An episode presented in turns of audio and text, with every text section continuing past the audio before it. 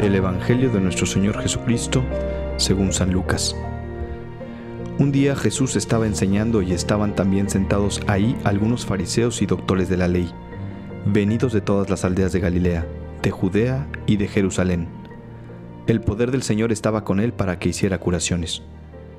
Llegaron unos hombres que traían en una camilla a un paralítico y trataban de entrar, para colocarlo delante de él. Pero como no encontraban por dónde meterlo a causa de la muchedumbre, subieron al techo y por entre las tejas lo descolgaron en la camilla y se lo pusieron delante a Jesús. Cuando él vio la fe de aquellos hombres, dijo al paralítico, Amigo mío, se te perdonan tus pecados. Entonces los escribas y fariseos comenzaron a pensar, ¿quién es este individuo que así blasfema? ¿Quién sino solo Dios puede perdonar los pecados? Jesús, conociendo sus pensamientos, les replicó, ¿qué están pensando? ¿Qué es más fácil decir? ¿Se te perdonan tus pecados o levántate y anda? Pues para que vean que el Hijo del Hombre tiene poder en la tierra para perdonar los pecados, dijo entonces al paralítico, Yo te lo mando, levántate, toma tu camilla y vete a tu casa. El paralítico se levantó inmediatamente, en presencia de todos, tomó la camilla donde había estado tendido y se fue a su casa glorificando a Dios. Todos quedaron atónitos y daban gloria a Dios, y llenos de temor decían, Hoy hemos visto maravillas. Les tengo que confesar que me da muchísimo gusto que me haya tocado este Evangelio, pues la verdad es que ha sido un Evangelio que ha marcado de alguna manera mi labor apostólica.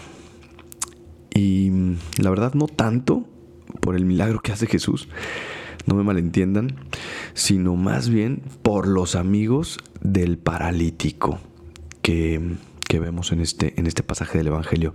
El texto es maravilloso. Eh, nos relata que Jesús estaba predicando, seguramente en un lugar cerrado, cuando llegaron unos hombres que traían en camilla a un paralítico y querían entrar, pero no podían por causa de la multitud, de la muchedumbre que estaba en torno a Jesucristo. Y entonces imagínense la escena, ¿no? Los hombres que traían al paralítico se vieron con un problema, un obstáculo, una dificultad. Y, dijeron, oye, pues tenemos este hombre, tenemos este amigo, este compadre que está paralítico, aquí está Jesús, Él lo puede curar, pero no podemos entrar. ¿Qué hacemos? Pues hubo por ahí algún iluminado amigo de este paralítico que dijo, oigan, ¿qué pasaría si lo descolgamos por el techo? Y todos los otros cuatro o los cinco o los seis o los que hayan sido, claro, obvio, destruyamos el techo del dueño de la casa y bajemos al paralítico con cuerdas. Y efectivamente así lo hicieron.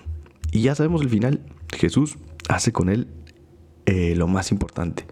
Primero le perdonan los pecados, luego los fariseos se quejan, critican y Jesús hace el milagro de quitarle la parálisis. Qué maravilla de verdad de pasaje es fascinante. Primero que nada por la iniciativa de estos cuates, la iniciativa de estos amigos del paralítico, que mm, no se quedaron con los brazos cruzados al ver un problema, al ver a su, amigo que sufría, al ver a su amigo que estaba paralítico, no dijeron, ah, bueno, pues a ver cómo, cómo le haces para curarte, ¿no? Sino que tuvieron la iniciativa y dijeron, oigan, ¿saben qué? Vamos a llevar a este compadre, a este amigo, a llevarlo con Jesús porque está paralítico. La iniciativa, ¿no? ¿Cuántas veces nosotros también tenemos un montón de gente conocida que está paralítica? Paralítica del corazón, paralítica del alma.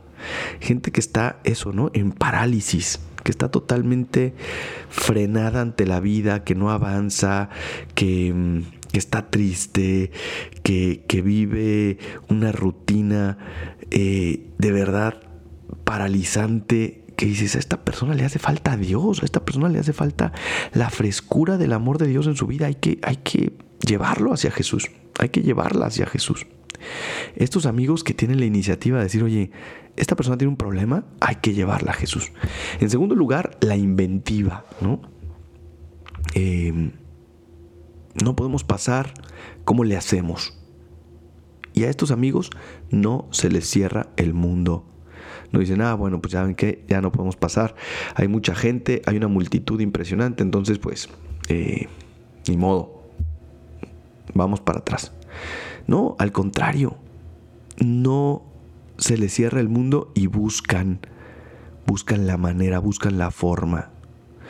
Hace poco me contaron eh, como unos amigos que querían llevar a otros amigos a un retiro, pero pues obviamente estos otros amigos no querían, ¿no? Eh, como muchas veces pasa con los jóvenes, les presentas mil planes, pero cuando les presentas el plan espiritual, pues obviamente se cierran a, todo ese tipo de, de posibilidades. Y entonces estos amigos dijeron, ah, bueno, pues para llevarlos al retiro vamos a decirles que vamos a, a, una fiesta con unos jóvenes, un fin de semana, unas cabañas en la montaña. Y efectivamente, no era mentira, era el retiro era unas cabañas en la montaña y había muchos amigos y era una fiesta, ¿no? Entonces llegaron ahí y de pronto eh, los chavos al momento de presentarse en el retiro dijeron, bueno, pues nosotros venimos engañados porque veníamos a una fiesta, de hecho traían botellas de alcohol y todo para estar un fin de semana con amigos y amigas en la montaña, en unas cabañas, y resulta que era un retiro. Y salieron de ahí felices porque el retiro les sirvió muchísimo. Bueno, pues qué buena inventiva, qué buena iniciativa de estos amigos que pues medio los engañaron para llevarlos a Jesús, ¿no? Obviamente, eh, pues entre amigos un engaño de este tipo, pues no es, eh, no es culposo, ¿no? Tampoco se escandalicen. Y en tercer lugar, la alegría de la misión cumplida. Qué alegría en el corazón de aquellos hombres que se atrevieron a darlo todo por su amigo. Qué alegría en el corazón de esos compadres, de esos amigos, de esos compañeros de este paralítico que vieron a su amigo levantarse, tomar la camilla e irse a su casa seguramente dando saltos de contento. Qué maravilla, qué maravilla. Ojalá que nosotros también eh, aprendamos en nuestra vida de estos amigos. Hoy el podcast es ¿Qué haría Jesús? Pero también el podcast hoy se llama ¿Qué harían los amigos del paralítico? ¿No? Tener esa iniciativa, tener esa inventiva, tener esa alegría en el corazón para poder llevar a Cristo a todas aquellas personas necesitadas, a todas aquellas personas paralíticas, a todas, a todas aquellas personas que quizá están envueltas en la vida diaria y se olvidan de Dios y viven tristes. ¿Qué vamos a hacer para acercarlas a Dios?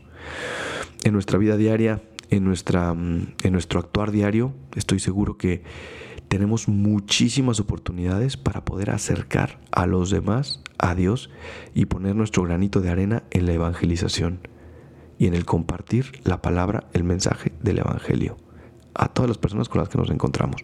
Bueno, pues hoy estos amigos del paralítico nos dan un gran ejemplo.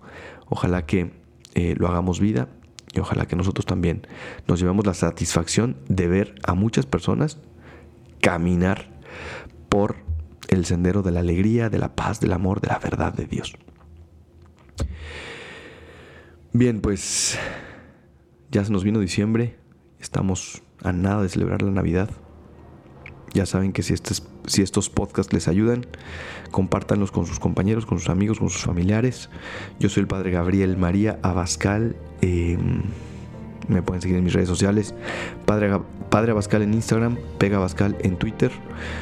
Y Em, pues que tengan unas fiestas navideñas increíbles, pásenselo súper bien, compartan con sus familiares, con sus amigos y ojalá Jesucristo niño nazca en su corazón. Que Dios les bendiga y hasta la próxima.